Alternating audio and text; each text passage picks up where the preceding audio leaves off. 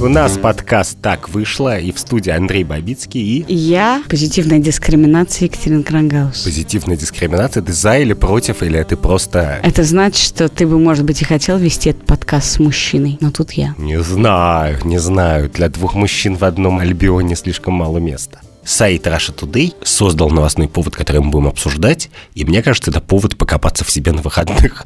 ну ладно. Повод уже без нас возник, поэтому давай его обсудим. И состоит он в том, что некоторая девушка английская написала у себя в Твиттере, что вот всем хорош сериал «Чернобыль», но вот странно, что там нет People of Color, потому что есть же хорошие черные актеры, а вот в сериалах не позвали. И возникло большое обсуждение, где ее учили жить, как это любят русские пользователи Твиттера. И закончилось это обсуждение, как известно, тем, что, конечно же, обнаружилось, что был чернокожий ликвидатор по меньшей а, мере да, один в Чернобыле, да. Вся эта тема, мы сейчас будем копать, и она будет все дальше и дальше уходить в бездну, построена на том, что неважно, был там темнокожий ликвидатор или нет. Его потому там и не было, что мир был российский. И потому мы теперь должны историческую эту правду исправить. Ну да, но там все еще хитрее, потому что в четвертой серии там появляются герои грузин и армянин. Но мы не будем спойлерить, кто кто не видел, но смысл в том, что вот, пожалуйста, как бы русский колониализм показан, и они, ну как и почти все герои Чернобыля, вызывают симпатию, и они там есть, и это как бы дань правды истории. А вот скажи мне, как ты думаешь, грузина играл грузин или еврей? Грузин.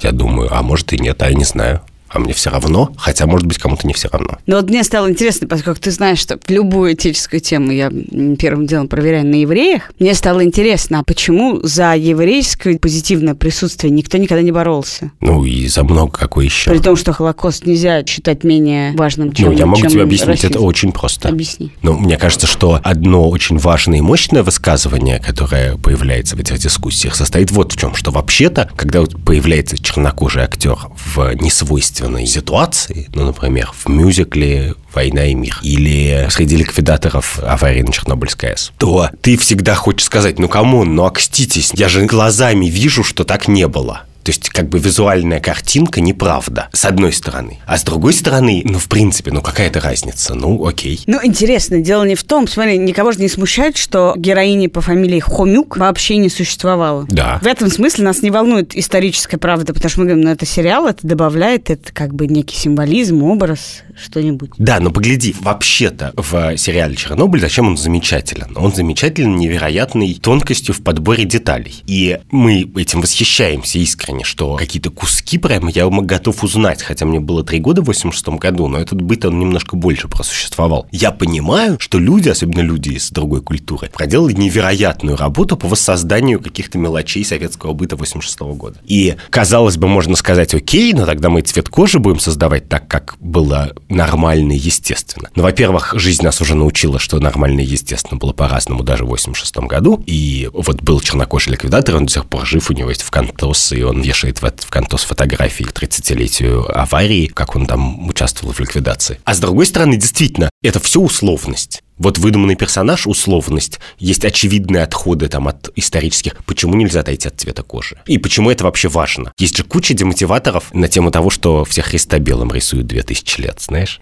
Как они сидят с Буддой, и Будда жалуется, почему меня все время рисуют толстым, а Христос говорит, а меня белым парнем 2000 лет, как бы, расскажи мне о своих страданиях. И вообще-то в идеальном обществе, где мы просто перестанем обращать внимание на цвет кожи, мы перестанем и на это обращать внимание. И дальше возникнет ситуация, как при съемках фильма «Данкирк», который э, создатели обвинили в том, что там мало женщин. Потому что сначала ты думаешь, цвет кожи, и то, мне кажется, дикостью. А дальше тебе говорят, почему у вас на войне мало женщин в кино, в авиации, в морском флоте? И ты можешь сказать, ну, действительно, какая разница? Война была, была, страшно было, было. Убивали, убивали. Какая тебе разница, мужчина это был или женщина? Да, и главное, что если тебе это важно, что все, кто воюет, мужики, то ты в некотором смысле как бы и сексист становишься сразу. Потому что как будто бы женщины что? Не такие были бы смелые, не так страдали, не так... Ну, хотя бы потому, что из всех 28 тысяч отхождений от реальности, которые позволяют тебе создатели фильма и даже документального сериала вроде Чернобыля, ты заметил одну, вот эту. Да, потому что дальше возникает вопрос, а почему они все молодые? В Данкерке.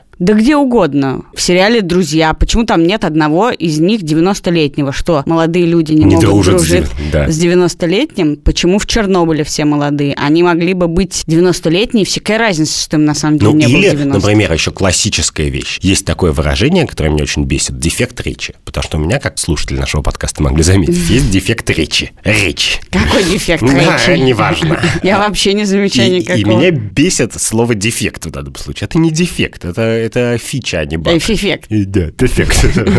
Я отлично с этим живу, как бы не жалуюсь. Никто из тех, кто меня любит, уж точно не жалуется. То есть жалуется, но не на это. Да, ну Так- ты знаешь, ты прошел по квоте на картавых в наш подкаст просто. А, ну, наверное. Может быть, Да. И в данном случае всегда ты стоишь в сложной развилке, что это вот если ты снимаешь кинофильм «Король говорит», тебе важно, чтобы человек заикался. Ну, потому что весь сюжет построен на том, что надо собраться и перестать Но заикаться. Колин Фёрд не заикается на Но самом Колин деле. Фёрд не заикается. Это отдельная как бы несправедливость, видимо, которую сделали создатели этого фильма. Но вообще-то, конечно, в любой абсолютно массовой сцене, в Данкерке, в Чернобыле, где угодно, можно представить себе огромное разнообразие людей по всем признакам. В частности, заик, в частности, людей с дефектами речи, картавых, не картавых и так далее. И режиссер, конечно, не может осознанно выбирать все разнообразие, которое он может. Для него Но есть какие-то интересно, как вещи... устроен. Есть условность, которую мы признаем. Мы признаем, что русских могут играть не русские. Легко, да. Мы готовы, что грузина будет играть евреи, потому что мы признаем, что мы слабо различаем черноволосых, смуглых Да, людей при этом, с и носом. когда он будет изображать грузинский акцент, это, в общем, будет российское действие само по Да, себе. но есть условности, которые мы не готовы признавать, да, возраст. Мы просто все сейчас не поймем, если нам режиссер скажет, это такое мое diversity, что у меня просто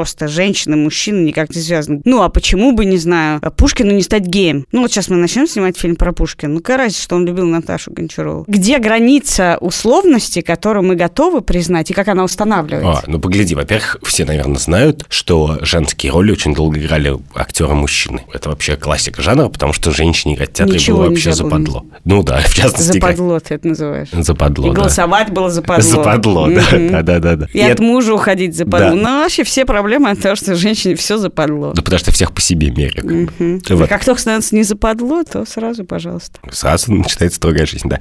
Но на самом деле вопрос-то в том, где грань, где лицензия, где мандат художника. Если ты художник, то ты создаешь эмоциональный рассказ, ты апеллируешь к эмоциям, а не к разуму, ты создаешь картину и вселенную, и ты можешь не делать что угодно, если ты решил, как создатель Чернобыля, воссоздавать вселенную максимально узнаваемый Советский Союз 86 года, то ты делаешь это. И дальше вопрос, ты художник с бесконечным мандатом внутри вселенной, или твое художество такая же часть остальной жизни, и поэтому, как и в любой остальной жизни, при любом другом найме на работу, ну, как в Макдональдс бы ты нанимал людей, или в постнауку, или куда-то, ты должен думать о том, чтобы нанимать не исключительно гольфистов белобрысых. Но интересно при этом, что мы с тобой не так давно обсуждали феномен, феномен, Феномен. феномен. Феномен. Вот в наш подкаст зовут даже людей, которые не знают, как это сказать. Да. Мне Про западло говорить, правильно? Фильма «Дау». Там была другая проблема. Ради того, чтобы это все выглядело по-настоящему, смерть свиньи, надо было убить свинью. Да. При том, что И- в настоящем Харькове никто не убивал в физическом институте свинью. Тогда их обвинили в том, что вы со своей документальной правдой совсем долбанулись, как бы лили кетчуп и дальше лейте. А параллельно с этим, как ты знаешь, история про Скарлетт Йоханссон, которой не дали сыграть трансгендера, потому что она не трансгендер. Да, и интересная штука такая, вот и в случае с Дау, и в случае с Йоханссоном, и в случае с Чернобылем, и с чем угодно, что у тебя есть художник,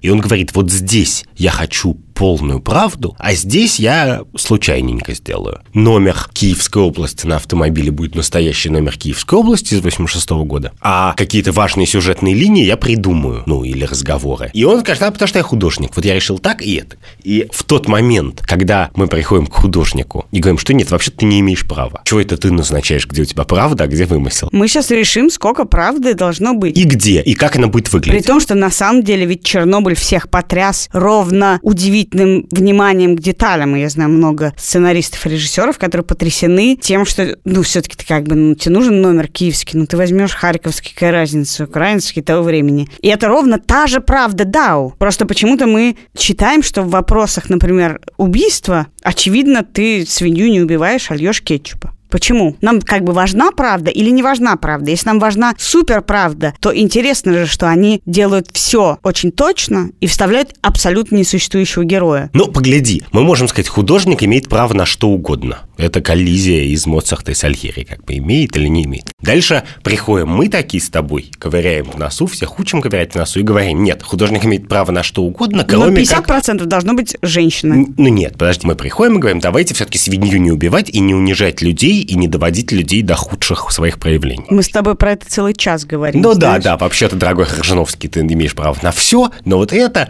или, по крайней мере, нам это не нравится, ну, короче, пошел лесом. А потом приходят после нас следующие люди. Как в бабушкин сундук играют. Нам не нравится, что ты убил свинью, а еще нам не нравится, что у тебя мало женщин. Приходит следующий и говорит, мне не нравится свинья, женщин, а еще people of color давай добавим. Да. В те физический институт. И так далее. И не понятно, ты говоришь, да нет, подождите, я-то осмысленно сказал, давайте свинью не убивать. А вы-то какую-то хрень говорите, вы уже курить запретили. Так правильно. Так это, это, это коллизия из, само, из пьесы «Самоубийца» Николая Эртмана, когда чувак самоубивается или хочет самоубийца, объявляет об том, что он покончит с жизнью, и к нему все приходят по очереди и говорят, давай ты самоубьешься за наше дело, нет за наше дело, нет за наше дело. Вот то же самое. Есть художник, он что-то ваяет. К нему все приходят и говорят, нет, давай так, ты ваяешь, но ты ваяешь в наших представлениях о том, что можно, а что нельзя. Или в наших, или в наших. И удивительным образом относится к кино. Вот к музыке же это гораздо меньше относится, или к, к книжке. Просто люди не читают.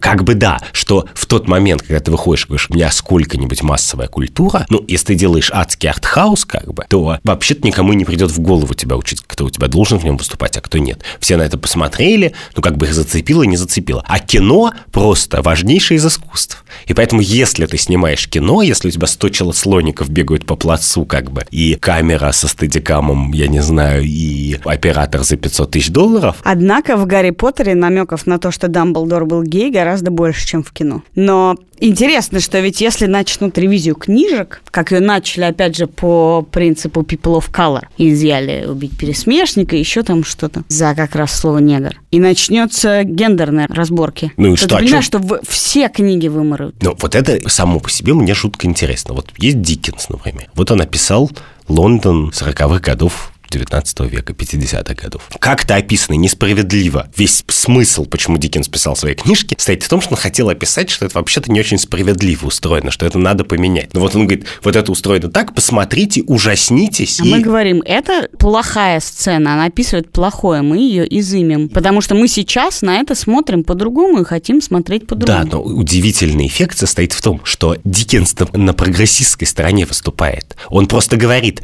давайте я не буду подмазывать эту картинку, а я ее изображу во всей ее унизительной отвратительности, вы посмотрите, ужаснетесь, и так больше не будете делать. Ну, так же было и с «Убить пересмешником». Это тоже довольно прогрессивный роман. Конечно, да. И главная угроза, которая наступает в тот момент, когда мы начинаем цензурировать искусство, и это не такое сейчас у меня вежливое «вы, но не мы с Катей», а мы, включая нас с тобой, потому что Со мы с тобой... свиньей. Ну, мы начали со свиньи этот год буквально, и живем с ней, это не год свиньи, я должен тебе сказать. А может, это и год свиньи?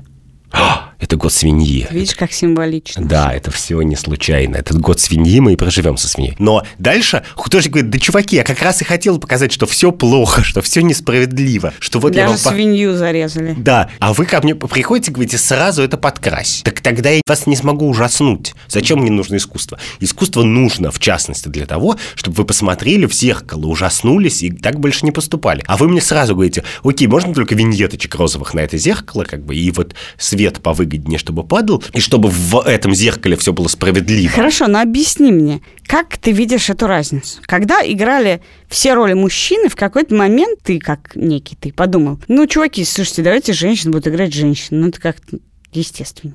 Почему на этом твоя мысль останавливается, и ты не говоришь, давайте умирающего от рака человека будет играть умирающий от рака человек. При том, что мой любимый фильм испанский «Я тоже» про единственного в мире человека с синдромом Дауна с высшим образованием. В этом фильме играет единственный в мире человек с синдромом Дауна с высшим образованием. Возможно, уже не единственный, но на тот момент он был единственный. И это как бы невероятно крутой фильм, и сам факт очень классный. Но на самом-то деле, представь себе действительно человека с синдромом Дауна играешь ты. И мы такие, ну, как бы что-то не похоже. Хотя человек с аутизмом, конечно, будешь играть ты. Если бы Крейг Мейзен нашел этого чернокожего ликвидатора из Чернобыля, я уверен, что он бы его вставил. И дальше все барали, ну, совсем офигели с своей позитивной дискриминацией уже. Уже темнокожего засунули. Да, а потому что чему нас учит эта история? Эта история нас учит тому, что вообще-то жизнь бесконечно богата. Вот богаче позитивной дискриминации. Богаче позитивной дискриминации, богаче всего и обилие людей странных, непохожих, разных. Это ресурс. Искусство семимильными шагами его пытается освоить, но он довольно бесконечный. В некотором смысле история искусства – это история попыток посмотреть на мир еще новыми глазами. И, конечно, эта попытка будет естественнее и лучше в тот момент, когда ты не будешь брать Брэда Питта, вести его, я не знаю, к ликвидаторам, летчикам, врачам, чтобы он с ними провел 8 часов, поговорил говорил и сыграл их. А когда ты найдешь людей, которые будут играть сами себя. Но мне просто кажется, что это... А почему это круче-то? Есть люди, которые хорошо играют, а есть люди, которые хорошо тоже Нет, пожарят. и то, и другое круто. Просто про то, что у нас есть такой ресурс, как Брэд Питт, мы и так уже знаем. А у нас есть и другие ресурсы. И мне просто кажется, что это вопрос искусства. Весь этот спор про то, что мы хотим форсировать и ускорить вообще полное равноправие, diversity сейчас, в прошлом и в будущем, и чтобы всего было поровну, чтобы у всех были равные права, и пусть темнокожий появится там, где он не мог появиться, и пусть женщина появится на войне, где ее не могло бы быть в этот момент и так далее, и так далее. Тебе, в принципе, кажется эта идея ок, таким образом устанавливать справедливость. Вообще позитивная дискриминация. Кажется, ну, хорошая я, я думаю, что, что мне это не очень ок, потому что я думаю, что любой способ сказать художнику, что ты должен еще немножечко шить, а университету сказать об этом? Что ты должен еще немножечко женщин взять, даже если на эту позицию мог бы больше подойти какой-нибудь мужчина, Нет, ну, но у тебя не хватает женщин на факультете. Ну, я вообще не очень за позитивную дискриминацию. Мне кажется, что позитивная дискриминация в целом – это плохой способ решить существующую проблему. Это действие приводит не только к тому, чего мы хотим получить, но еще к всякой куче побочных действий, а мы делаем вид, что их не случается. Ну, среди прочего, тот человек, которого ты берешь в результате позитивной дискриминации, который, может быть, сам-то при этом отличный, он может, по крайней мере, теоретически чувствовать себя токеном, ну, то есть человеком, которого взяли по разнарядке. Так может его устраивает этот Может знаешь, устраивает, сейчас... а может и нет. Но, по крайней мере, это тоже проблема. И с художниками это проблема, потому что мне вообще-то хочется, чтобы художники, уж такие, как Крайг Мейзен, который, между прочим, до того, как он написал сценарий Чернобыля, он написал, написал сценарий... «Мальчишник в Лас-Вегасе». Нет, подожди, «Мальчишник в Лас-Вегасе» — это плохое кино, и IMDb тут прав. Нет, это два. «Мальчишник в Лас-Вегасе» два. Ну. А он написал величайший сценарий всех времен народов, очень страшное кино 3. Я знаю людей, которые ничего не понимают в кино, и вообще, как ты знаешь, институт кинокритики умер, которые считают, что очень страшное кино 3 хуже, чем очень страшное кино, потому что это как бы второй сиквел. Но очень страшное кино 3 — это лучший второй сиквел в истории вторых сиквелов. И оттуда лучшая на Земле сцена, там, ну, поскольку это очень страшное кино, там все все время дохнут страшным образом. Какие-то руки из телевизора всех утаскивают, при странных обстоятельствах всех дохнут.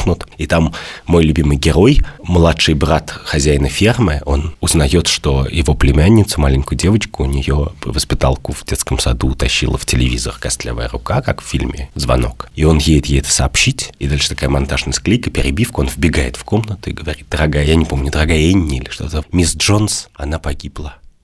И она говорит, как, как, как? Говорит, а еще, а еще знаешь, кто погиб? Твоя собачка, твоя собачка погибла, я сбил, когда въезжал на тракторе во двор. Все, кого ты любишь, почему-то погибают. Господи, это самое бездарное обсуждение, которое мы имеем. Есть еще один фильм с Джошем Хартнетом в главной роли, где он сидит в классе и рыдает и говорит, почему все, кого я люблю, умирают. Это мое главное мотто в жизни. Вот. И поэтому Крейг Мейсон, он великий художник. И вот правда, ему не надо рассказывать. То есть почему, мне кажется, мы обсуждаем свинью? Ну, не мы. Я-то не посмотрел Дао. Простите, все, кто меня ругал за то, что я обсуждаю Дао, не посмотрев Дао, вы можете меня продолжать ругать. Но потому что ничего вокруг Дао меня не убедило, что я должен, по крайней мере, столько веры вложить в это. Так же, как никого сейчас не убедила твоя рецензия описания сцены посмотреть фильм «Очень страшное кино 3». Ну, потому что институт кинокритики умер, и во мне он умер первым. Почему все, кого я люблю, умирают? Ты считаешь, что позитивная дискриминация что, не работающий инструмент? Инструмент, в котором слишком много casualties и сайд-эффектов? Я теперь так буду разговаривать про этику. Да, я думаю, что так примерно.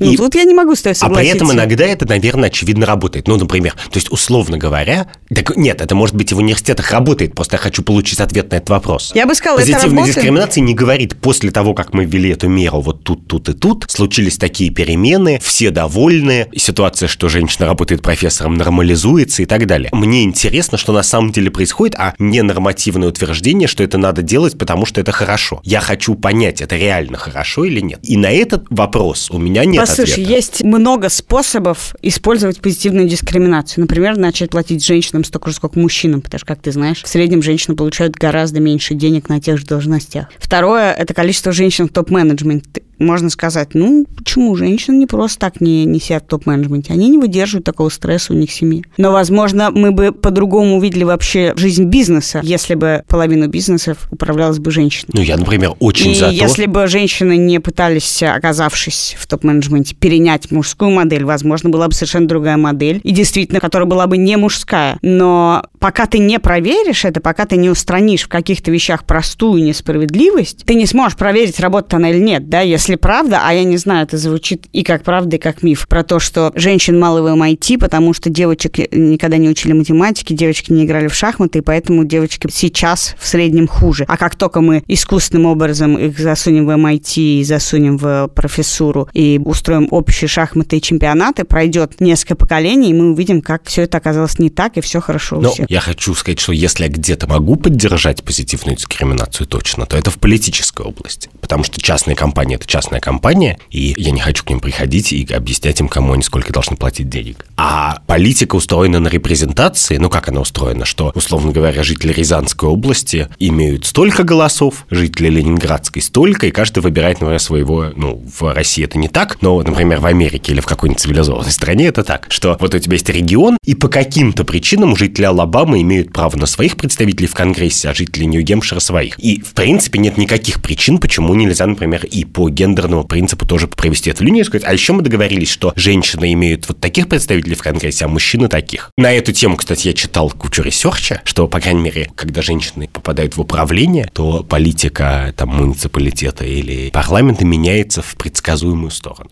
Это хорошо которая мне очень нравится. И женщины гораздо хуже поддерживают войны, например. Ну, мне это нравится, как бы я пацифист. Опять же, тут же тоже вопрос грани, да, где разумно. Вот ты говоришь, в политике это разумно. Сейчас в несколько серий назад в моем любимом сериале Good Fight, хорошая борьба, про юристов. Там есть компания юридическая, в которой вот одни темнокожие. И там совершенно случайно затесываются одна белая женщина, еще одна белая женщина, еще одна белая ассистентка, детектив.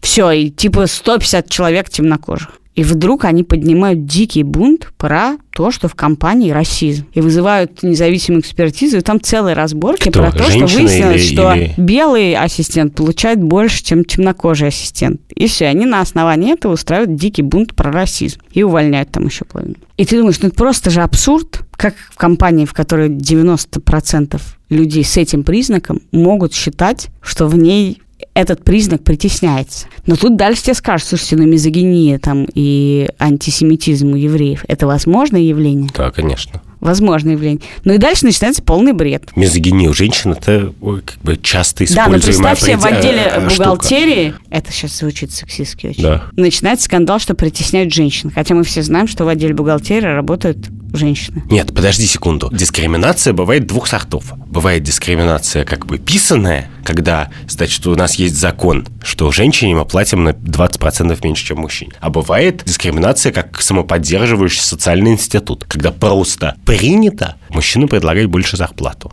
И, конечно, огромная часть борьбы, которая сейчас происходит, и именно поэтому эта борьба происходит в сериалах. Потому что поменять законы, ну, где это можно поменять законы, они уже поменены. Ну, то есть я надеюсь, что женщина-министр в Голландии получает столько же, сколько мужчина-министр. Но есть социальная часть, которая, как утверждают феминистки, и я думаю, что отчасти справедливо утверждают, является традицией, предрассудком, привычным образом поведения. И чтобы это поменять, нужно эмоциональное воздействие, нужно захватывать Ну, нужно тебе все время хватать за руку и говорить, ты сейчас собираешься выписать зарплату. Ты ее честно собираешься так выписать? именно, в том-то и дело. Они говорят, что это случайность. Ты же видел этот великий гарвардский тест на скорость реакции, когда тебе просят написать умный араб, например, или умный датчанин. И чтобы написать умный араб, ты тратишь в два раза больше миллисекунд, чем чтобы написать умный датчанин. Хотя, конечно, с тебя спросить, кто умнее араб или датчанин, ну, ты скажешь, охренели одинаково. Ну, как бы само появление этого теста происходит из идеи, что это очень часто подсознательная штука, и именно надо ловить людей, надо это выводить на сознательный уровень. И один из этих способов – это кого-то может шокировать женщина, которая высаживается в Нормандии, в Дюнкерке. Но именно этот момент шока, возможно, является той терапией, которую нам прописывают тем лекарством. Да, но тут мы начинаем вставать на следующую зыбкую почву исторической правды, с которой у нас тоже большие проблемы. В смысле, у нас в стране? Да, и в подкасте. И идея, что есть какие-то неважные вещи, мы чуть заменим, это не меняет того и не меняет всего, это же ровно про историческую правду. Про мединскую. И про нынешнюю историческую правду тоже. Ну, какая разница? У нас такие люди в тюрьме сидят или сики, мы их чуть-чуть сделаем всех урками. Ну, так будет нам проще. Или, а мы сделаем их всех геями. И ты посмотришь, тебя в тюрьме все геи. Почему? Или у тебя в мужской тюрьме половина гея, половина женщины.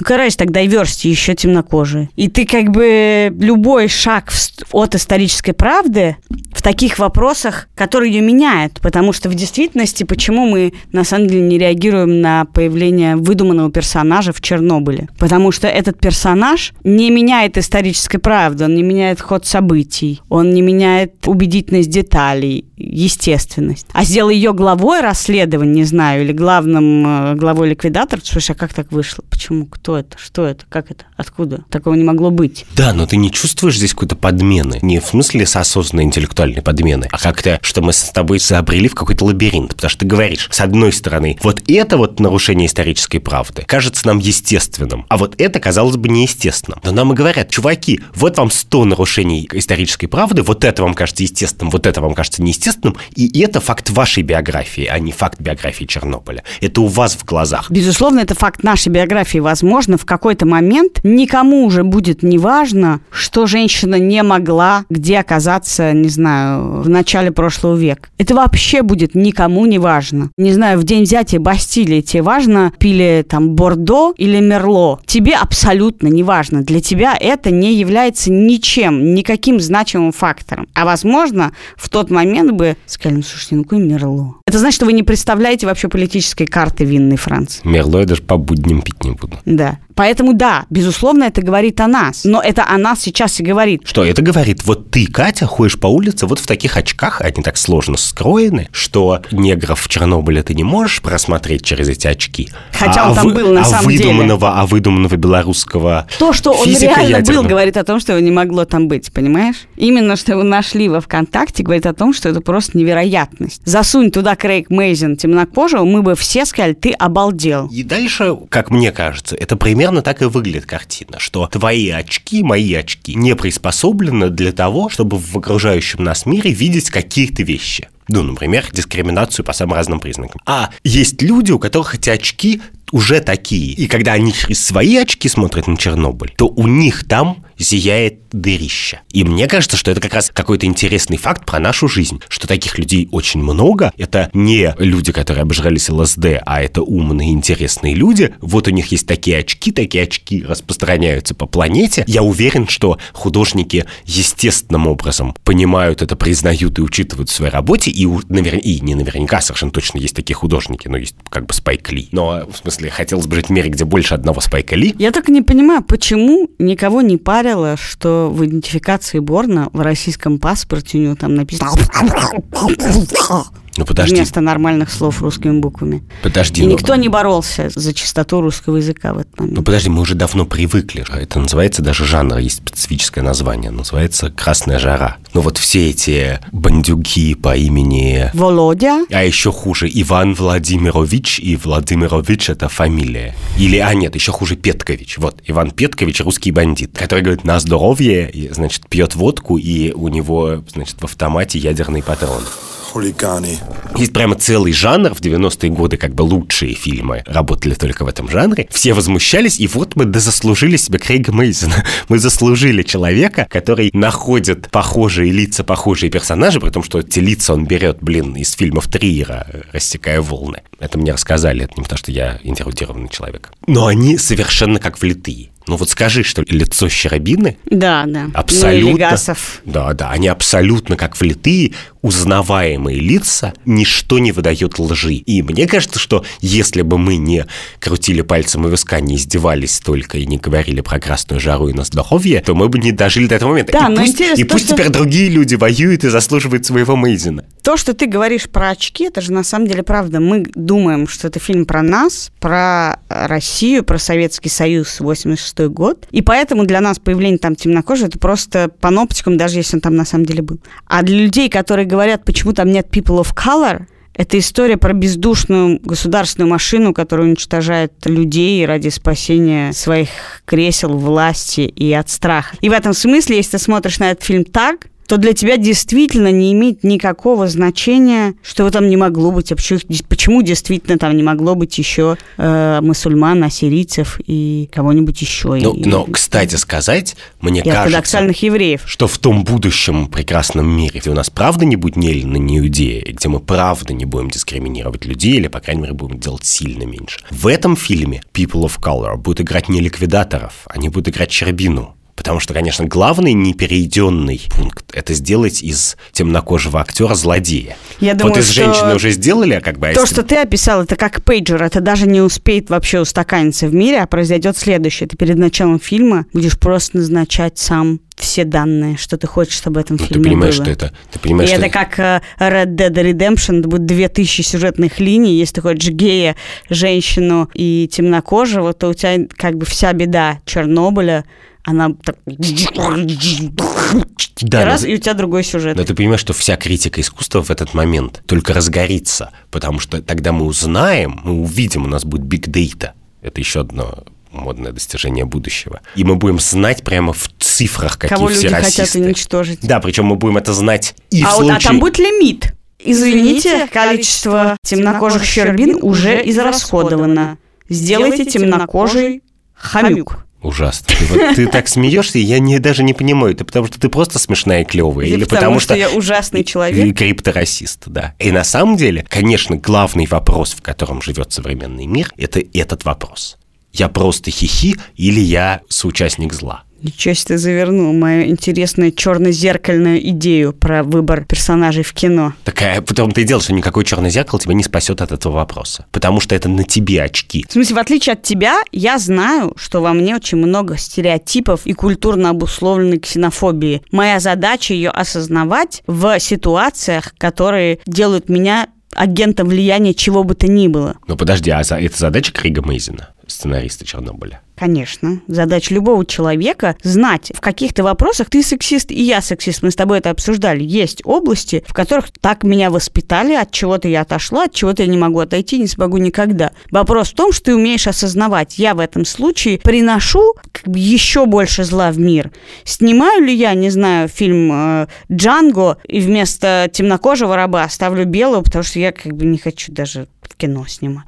Ну, это действительно как это безумие. Какой идеальный мир вот типа через сто лет? Идеальный мир – это мир, в котором несправедливости прошлого, что мы настолько перестали воспроизводить несправедливости прошлого, что мы можем наконец-то их забыть и простить. Тогда нам не стоит снимать фильм про Чернобыль, если мы настолько ушли от несправедливости. И фильм про рабов. Ты как бы, ну, понимаешь, либо про несправедливость, либо для тебя нет ни Эллина, ни Иудеи, ни цвета, ни возраста, ни веса, ни лица. И мы возвращаемся к Диккенсу. Если ты хочешь показать несправедливость, то ты должен ее показывать. Ты не можешь ее приукрасить. Ты не можешь показать несправедливость очень толерантными, справедливыми и веганскими способами. Да, правда. Кино же полно этих историй про то, как актер, чтобы сыграть кого-нибудь, тренировался полгода или толстел, или худел, или что-то. Ты не можешь снять фильм про несправедливость, если тебя все выходят из джакузи с шампанским и играют немножко несправедливости и залезают в джакузи с шампанским. Если у тебя все честно и все на входе и так далее. А в любом случае, если ты хочешь ее показать, ты ее немножко должен воспроизвести. Я сейчас на секундочку представила себе запись запись нашего подкаста, когда раз в неделю мы с тобой выходим из джакузи разных с бокалами шампанского, час обсуждаем сложный этический казус, чокаемся, расходимся снова под джакузи. Ну, когда-нибудь мы доживем до этого момента, если, дорогие слушатели, вы узнаете все, что у нас теперь есть Patreon. И нас можно поддерживать в нашу джакузи с шампанским, где примерно сейчас даже выпить пока нечего. Если вам понравился этот выпуск, и в нем вам понравилось то, что я говорю, вы можете оставить нам 2 доллара. Они так и подписаны чаевые для Кати.